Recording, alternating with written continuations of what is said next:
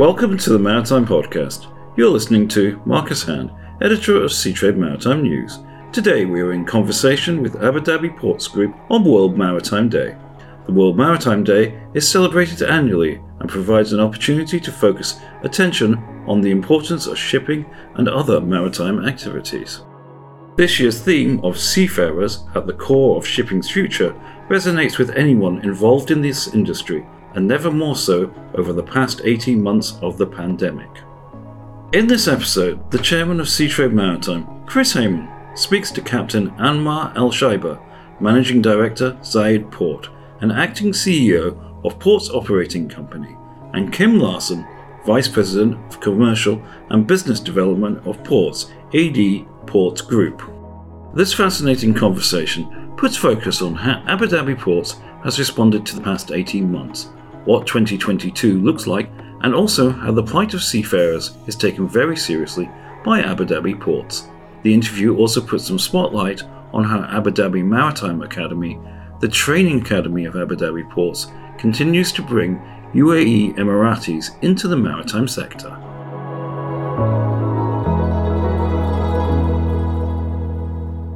Thank you very much and welcome to this podcast. It's a great opportunity to talk to two very senior representatives of A D Ports Group at a time when the global supply chain is facing, if you like, a perfect storm, driven by surging demand for goods, supply disruptions. We're seeing this unique situation manifest in a variety of different ways. Of course, profitability for the container companies. We're seeing long queues outside individual ports around the world. We're seeing a very challenging logistics problem for the globe. So, Kim, I'd like to address my first question to you. Given the scale and nature of this situation, how has A D Ports itself overall been affected? And what has your response been? Just to set the stage for it, I think it's a super, super relevant question, especially in these times, because it's actually a, let's say, a situation that has affected more than just the container trade. So while we can talk a lot about the lack of containers and, and container prices going uh, materially up, and we're talking about a shipping industry, primarily the container operators that have uh, record earnings, I think it's also important to say that the impact of it has impact across all shipping, but I would say also other modes of transport.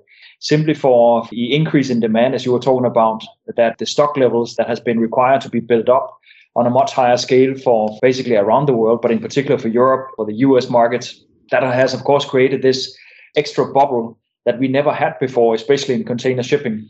So we have always been in a situation where there has constantly been overcapacity, too many vessels, too many equipment everywhere. And now all of a sudden being in a situation where there's simply not enough and prices are going sky high, also for operators as such. If you want to go and charter a vessel, you can't. There simply isn't a vessel to take. And if there is a vessel, you got to pay five times the price for it on a daily basis. So it is a very, very particular situation we're having. And if you take containers specifically, then uh, obviously we have our flagship port, uh, Khalifa Port, which we have uh, under expansion. So we have just, uh, as of recently, signed up a new concession agreement. And I think, let's say, just to illustrate that that we have, uh, let's say, ongoing matters related to the expansion of a port at the same time that you actually have a bit of a crisis going on around shipping. What we have seen, let's say, regarding container volumes, what we have seen for our clients of uh, container business is that we have seen two things. First of all, there was simply not enough capacity. There was not enough containers.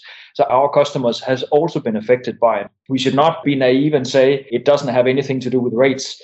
But obviously, when the shipping companies, they realize that they can have ten thousand dollars per T U between China and the U S West Coast, or maybe to the European Northwest continent, versus maybe getting a third of that price uh, into uh, India or maybe into the Gulf, then obviously prioritization has also taken place on a global scale. We, of course, don't control ocean freight, but obviously we are trying to come up with alternative solutions. So what we actually had to do in, in time was to try and look for alternative solutions where we could work together with our clients. And some of our clients actually had to divert business away from containers and actually go back to originally general cargo or bulk. So simply for the mere fact that you couldn't get the service, you couldn't get the space, and you couldn't get the equipment in order to get it moving. But I do see that a lot of our shipping companies, because they also have a home in Khalifa Port, they still serve the market, they still serve the local clients. But obviously, it's been a very, very tight situation for I would say all clients. And I think no port, no trade has not been impacted, some of it worse than others, right? I think the good thing for us is that we have a hub port similar to, to neighboring ports here in the region where you still have a running service. So it's not that you could not get your imports. It's not that you couldn't get your product. Because the prices went very, very high, all of a sudden you saw this alternative inflow of cargo being converted back to bulk, or maybe some of it would be going air freight or, you know, other alternative means. Or sourcing would simply be different, right? So for instance, when you look at certain product groupings that may traditionally have come from other areas, we at least saw that the market out of, let's say, the near market, so to speak, would become a lot more attractive. So we are in food stuff, we are talking medical, pharmaceuticals, we are talking also for manufacturing purposes. So also markets like India became much more strong for the U A E. It's just to name a few things.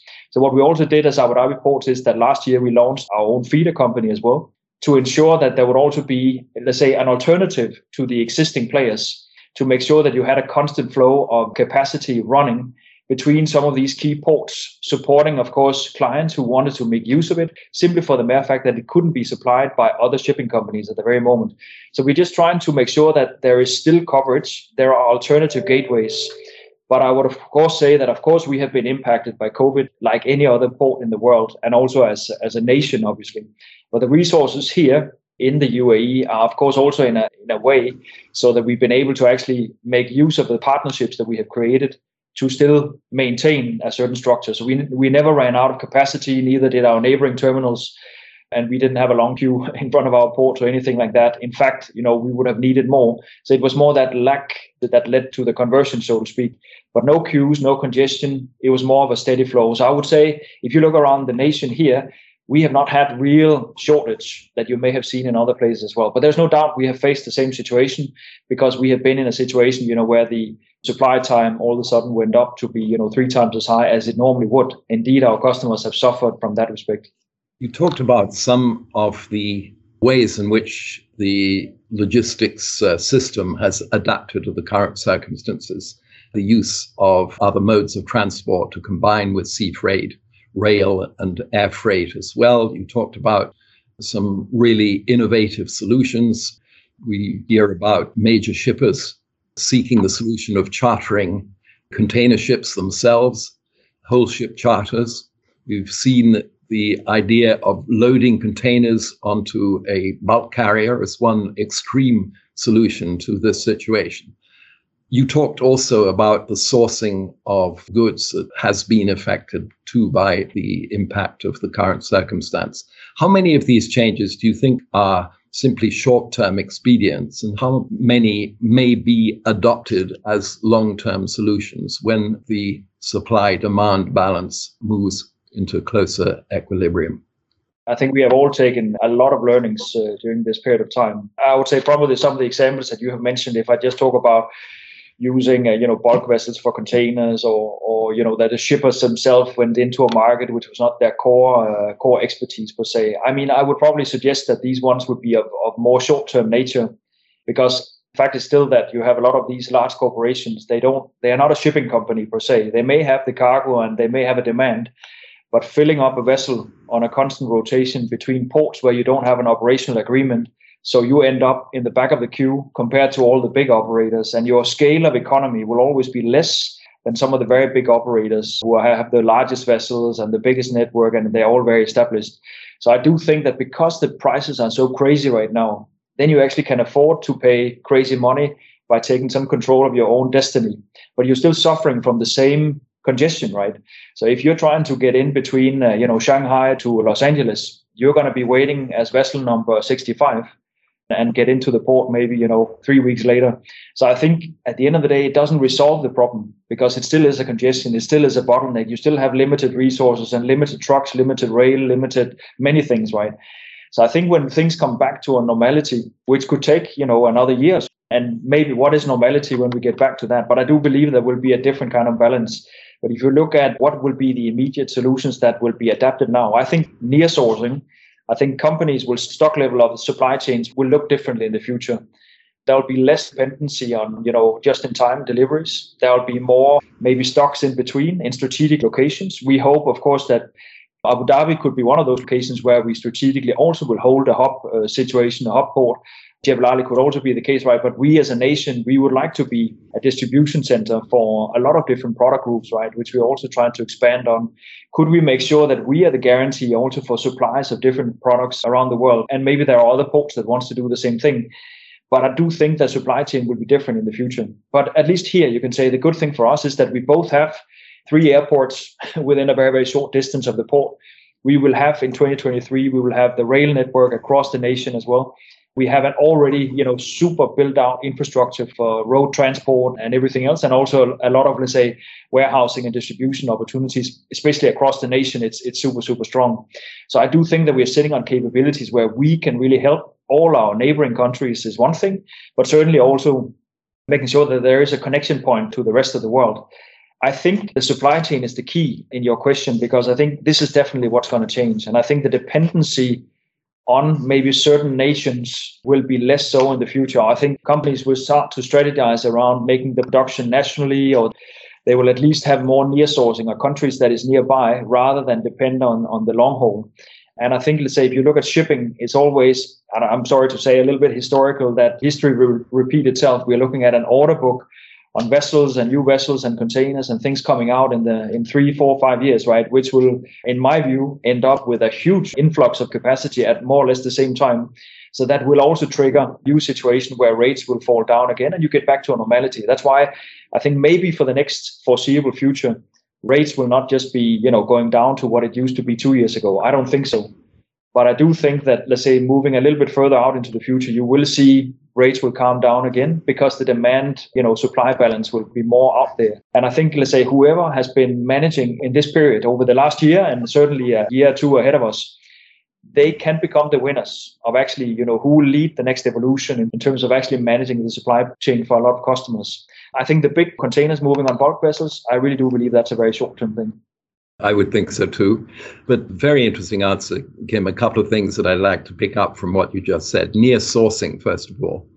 The logical implication of near sourcing means less demand for ton miles, a reduction in ton mile demand.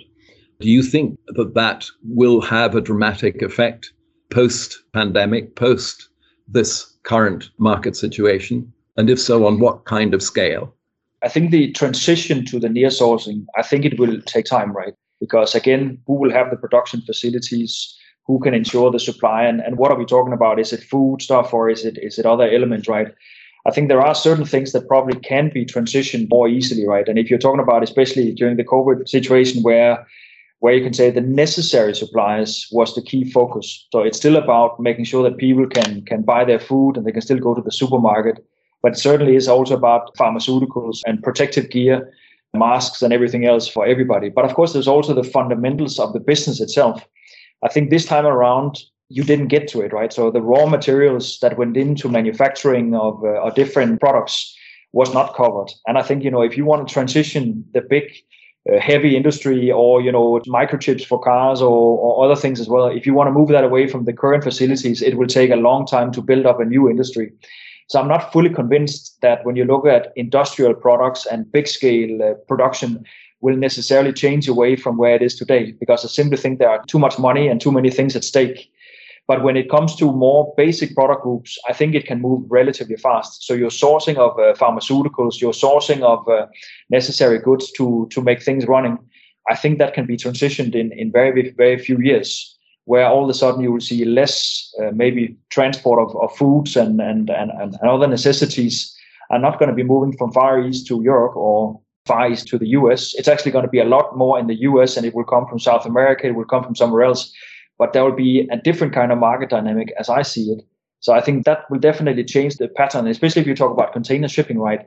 So while all the huge vessels are going into certain trade routes, you may actually have a demand that actually goes in a different direction. So maybe more north-south, that could actually be more. And I'm not saying that, you know, necessarily that Africa in particular maybe have all the full infrastructure tomorrow to be able to deal with that. And neither does South America, but some changes are happening, right? But I do think, especially within Europe, within the U S, and certainly intra-Asian market, it will be a different dynamics. And I think we'll be sitting on overcapacity again. My best guess is we'll definitely be back to an overcapacity situation. And then, of course, it'll be a lot more about the logistics players rather than the shipping companies. who can actually deliver the best end-to-end solutions and the last mile deliveries. And that is that connectivity you were talking about before, who can actually put it all together in terms of effective shipping together with rail and maybe other means of transport, of course.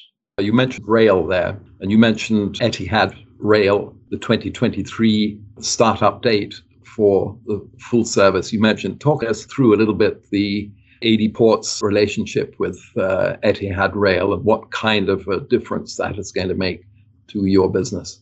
It's a fantastic project for the U A E as a whole, and it's, of course, a federal uh, project. Uh, so, of course, I'm not going to speak on their behalf, but I'll take the angle from Abu Dhabi Ports is, of course, that we see this as a very wonderful opportunity to really go into the multimodal expansion of our product selling for, for clients. So what we can offer, let's say, for, for shipping companies coming into, in particular, Khalifa Port, but it could, we also have a concession in Fujairah, where we also have on-dock rail. For those two locations, you now have options of actually using port services that can come into Fujairah, cover the full U A E market via rail directly, but also into the Saudi and G C C countries as the uh, rail network will expand. The same goes for Khalifa Port. But obviously, you can say it's a new option for any client coming into the U A E. So whatever port you're going to, but primarily the ones that I mentioned, Jebel Ali as well, of course, you know, they will all have this option of offering the rail as an opportunity. And I think, you know, the big future for us in the U A E is, of course, if we can win into the Saudi market, that will be, of course, a major shift for us uh, because it can add scale to our ports, but at the same time also offer, you know, additional business into uh, into Saudi that we don't have today. The challenge in the U A E is obviously that we don't have huge distances. So if you compare it to traditional uh, rail services in Europe, you, you typically need three hundred kilometer distance to really make it competitive with trucking. So I do think it's a mindset shift we also need. And we haven't been used to rail in the U A E as well. There are aggregates and other commodity groups that can benefit from rail, but certainly also containers and other trade routes. So I think it's a matter of time when we find that optimal connectivity, and especially because they're so linked directly in with the ports. I think we have a real chance of still making it very economically attractive and also a fast, regular service, which is also what the clients are looking for. So I think maybe less trucks on the roads and more effective transport and shorter distance distribution from these particular locations where the rail terminals will be served. So I do foresee that it will actually be a real game changer from more and more intensive truck driving in the U A E, that you're actually going to see a conversion factor, which will help environmentally, of course, also, but essentially will, will help the full package of what we're offering to clients. So we're working very, very closely with Etihad Rail to establish, you know, what will be the future platform for trading in a competitive and sustainable manner. You mentioned earlier on that you expect to see a closer balance between supply and demand. And certainly during this year, we've seen quite an uptick in uh, orders for new container ships, albeit in the smaller sizes, rather than the mega ships, which have been the popular size category in recent years. But you also talked about the concept of just in time, which has been, you know, something of a mantra for the global logistics business. Do you think, as a result of the experiences which the supply chain has been through in these past months, that this idea, this principle of just in time, may in future be set to one side, and that a more cautious approach will be adopted in the future, and that that cautious approach is really here to stay for the long term? I really think so personally, right? But of course, I cannot speak for all the companies who, of course, all of a sudden will be in a situation where they have to bear the brunt of the capital you will tie up in a longer supply chain, right? And the fact that you may have to care, let's say, carry a big stock level of certain uh, of certain products, because you cannot... You cannot risk to run short again. I think there will clearly be some industries, as we have seen it here, could be the automotive industry, it could be many other industries as well, that definitely have been faced with the fact of losing significant amount in sales. So this fact of actually losing sales because you simply cannot produce the last part of that product and bring it to marketplace, which even brings their own situation uh, to an even worse position from where they were before. And I think the lesson learned might be that they, for a period of time, will carry an overstock, right, of these product groups that they, or these components that they would be lacking at this very moment. But whether it will shift everything away from just in time, at least I, I think going to last for a long time, that you cannot rely on the same supply chain as you have today. And I think in particular corridors, we can, of course, look at the U S West Coast. Will the U S West Coast operation, will that remain the same after we have seen this? Or will some changes have to take place? I think at least there will be some big decisions to make in a lot of countries, like whether it would be in Santos, Brazil, or it would be, I mean, there are many, many places where they have really, really, really severe congestion. And it, it causes either you increase your costs like crazy because you have to uh, invest in a lot more manpower, trucks, rail, everything, and just up your capacity. But then you also know you run the risk that at some moment in time, you're going to run out of that this demand you're seeing right now. So what's the right decision? And I think for a lot of manufacturers, they will look at a different kind of supply chain. Maybe they will spread their supply chain over several hubs, maybe several locations, so that at least they are more risk-free. So I think more money will be put into that supply chain risk, or let's say uh, how to minimize the risk. And I don't think it's going to go away anytime soon. So this is probably how I would read it. I don't think just-in-time will go away. I really don't, because it's so ingrained in our business, right? But on the other hand, I also think that some companies have suffered so dearly from not having the product or having the components that they're going to be forced to do uh, alternative thinking. So it's a really hard question to ask, but uh, but I think that this is how it's going to go. Kim, thank you very much for the moment, and perhaps we can come back to you a little bit later on in this discussion. But I'd now like to turn to Captain uh, Ammar, Managing Director of Zayed Port within A D Ports Group. Captain Ammar, we've been talking about one of the causes of the current challenge for the supply chain as being congestion in ports, and also in certain specific instances, a couple of Chinese ports have suffered terminal closure as a result of the COVID pandemic. This has been obviously a major challenge over the last eighteen months for the port sector around the world. I know it's something that you have spent a lot of time and energy thinking about. What has you, been your strategy to keep the terminals operating and your workforce and your customers safe? Yes, uh, indeed, it's become evident uh, to us uh, quite early on that technologies would prove invaluables in mitigating the impact of COVID nineteen across our operations, and with compliance of our uh, government directions to ensure the workplace are fully protected in accordance to COVID nineteen precautions and requirements. Abu Dhabi Ports Groups responded to the challenge with the deployment of sanitation facilities and new procedures, including the daily sterilizations of the port areas and industrial assets. This has included the introductions of uh, temperature screening checkpoints, thermal scannings of arriving seafarers, signage processing, and rapid testing centers across our facilities. Also, part of our response included the advancements of our digital platforms, which comprise of remote attendance systems for the non-essential staff, off-site access to our back-end infrastructures and services, as well as a tool enabling remote management of our facilities. Over the course of pandemics, we introduced several relief packages to assist our ports and industrial cust- uh, customers and weathering the challenging economic landscapes. It's also uh, laid the foundations for economic recoveries in the wake of COVID nineteen. Relief measures, including waiving fees on late license renewal, reductions in utilities payments, and uh, rent divertments. This is, of course, and enables our customers to continue operating their businesses throughout the pandemics without interruptions and without the needs of engage in physical contact. That's a very interesting and very full answer, Captain. How many of those changes are short-term responses to the pandemic, and how many of them will you adopt permanently in the operation of your ports? Of course, the pandemics that we take a numbers of steps in advance to ensure that customer service uh, it will be implemented all the times, and also to ensure port operations it will be continued to run twenty-four seven for all the customers that we will do have, and to serve them within within the port operations. This is uh, steps, and it will uh, some of it it will uh, continue with us uh, even after the pandemic is over. And of course, that's it will uh, give us the methodologies of how to perform the digitals and to change the numbers of the port operation methodologies as we did during the pandemic.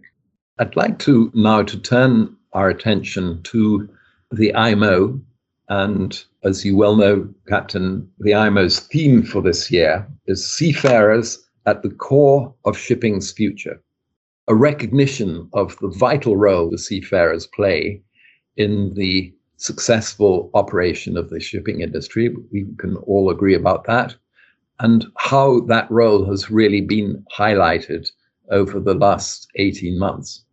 Abu Dhabi and the U A E are prominent members of the I M O and take a very active role in its uh, deliberations. I'd like, therefore, to ask you a little about how A D Ports has responded to the very specific challenge which the pandemic has uh, created for seafarers' welfare in the way in which it has imposed restrictions on seafarers' travel, ending up with some very unfortunate and challenging situations for individuals stuck at sea for many, many months. How has uh, A D Ports responded to this challenge over the last period of time? Yes, uh, definitely. From the outset of the COVID nineteen pandemic, uh, Abu Dhabi Ports Group has worked uh, hard to see uh, to safeguard the well-being of seafarers. When the initial lockdowns began, which forced uh, seafarers arriving at our ports to remain the stations on their respective ships, uh, their health, physicals, and mentals became our highest priorities. In addition to int- introducing a wide range of well-being services, we also established facilities to all uh, seafarers and crew uh, calling in our uh, ports, such as internet uh, uh, entertainment, exercise on land, where seafarers could come on shores on rotations and recuperate. We also implemented a new remote capabilities that have aided in protecting port vessels operators and incoming ships crew through a remote pilotage uh, service and a host of intelligent shipping applications. If we recall, in twenty twenty, we have unveiled the Horns of Hope initiative that saw a several of world's leading ports encouraging ships within their harbors to sound their horns and gestures of solidarities, conducted in recognition of the invaluable efforts of maritime personnels throughout the pandemics. Abu Dhabi Ports Group led the initiative, reached more than two hundred sixty million people in over twenty-three countries. Uh, the Horns of Hope involved leading global and regional organizations such as the International Maritime Organizations, I M O, and the Sea and the Arab Sea Ports Federations. More recently, Abu Dhabi Ports Group, in close collaborations with the Department of Health Abu Dhabi, launched a comprehensive campaign to allow easy access to P C R testing and COVID nineteen vaccinations for seafarers. Over ten thousand seafarers were eligible to the initiative in the first phase, which covered all the Abu Dhabi Ports Group facilities, including the Dhafra region. Captain, as a former seafarer yourself, you will, I know, well understand the challenges which the restrictions on crew transfers as a result of COVID nineteen and the sort of effects that they have had on the well-being of, of uh, seafarers. Looking internationally, globally, at the problem and challenge which these circumstances have created, what sorts of solutions do you think can be achieved in terms of governments signing up to a new approach to crew transfers in the future? I can recall that during the pandemics, where the most of the ports, they were uh, resistant to, to receive uh, seafarers, and also because of the most of the airports was stops and restrictions of the of the travels.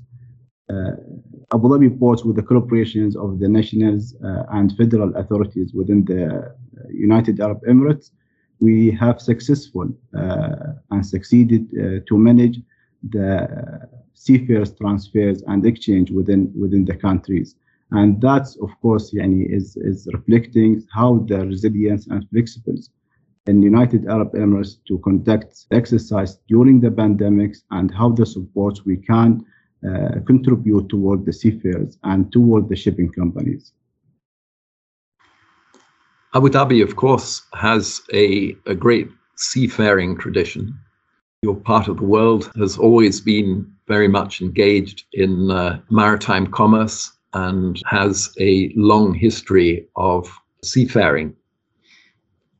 What initiatives are now being taken to encourage the younger generation to consider a career in the maritime industry in the future in Abu Dhabi?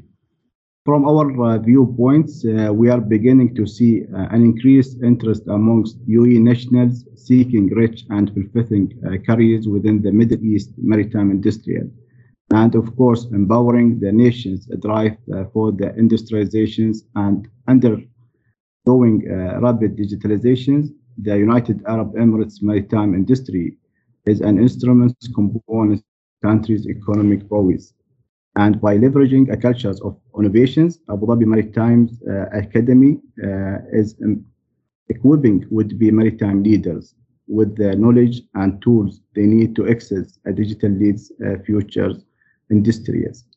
And combining of the latest ultra-models, uh, maritime training technologies, and repeated accreditations from leading maritime authorities, the Academy uh, is the driving the developments in the next generations of seafarers and uh, port operators, delivering qualities through accreditations, innovations, and researches, uh, comprehensive uh, accredited programs, and industrial leading facilities.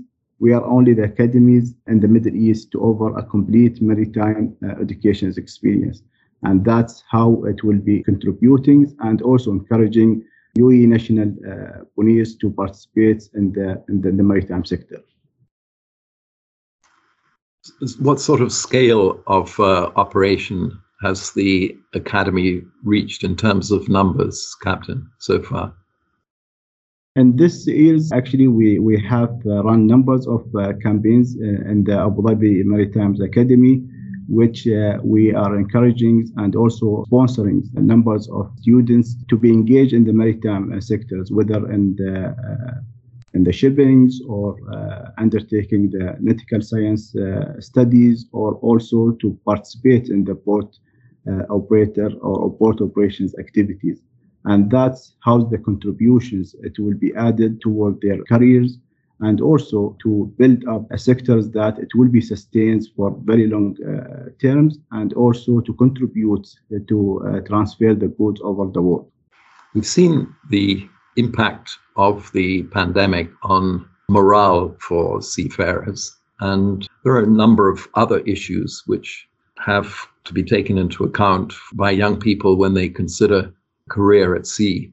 What sort of an impact do you think that the circumstances of, of uh, recent months may have had on the appetite of young Emiratis to go to sea? Uh, in fact, they are very uh, excited, and also they are well encouraged uh, to uh, to go uh, on board their vessels, and also to expedite and exploring the journeys of sea and transportations in maritime uh, sectors. How's the mechanism of the shippings, how's the uh, supply uh, chains is being built in the maritime sectors, how the goods is being transferred over the, the world, all, all that elements, and it's giving them uh, the, the explorations, interest to uh, participate in this uh, studies. Uh, also in the latest campaigns, we, we, we have seen that they, they become more interested even in, in, in the studies of, uh, of of the shippings and how the port operations and how the pictures is being built in between the shipping industries and the port operators, and how the logistics runs for the goods, and how we are making the connectivities across the world.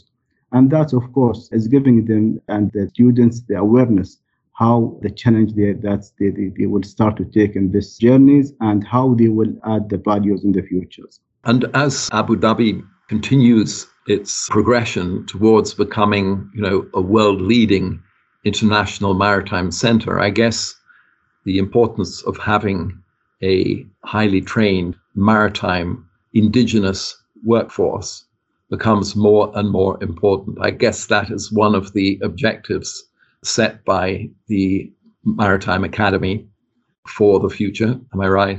You are right. And also today in Abu Dhabi Maritime Academy, which يعني, is accredited by the leading maritime authorities uh, uh, and, uh, and, uh, and the countries and in the U A E. Of course, the Abu Dhabi Maritime Academy is equipped with the latest, latest technologies of the uh, equipment, which that it can be uh, built a proper and proper structures of the training sessions that it will be given to the uh, students. Thank you for listening to this episode of the Maritime Podcast, celebrating World Maritime Day in conversation with Abu Dhabi Ports Group. In this episode, the chairman of Sea Trade Maritime, Chris Hayman, spoke to Captain Ammar Al Shaiba, managing director of Zayed Port and acting C E O of Ports Operating Company, and Kim Larsen, Vice President of Commercial and Business Development of Ports for A D Ports Group. To find out more about Abu Dhabi Ports Group, please visit w w w dot a d port dot a e.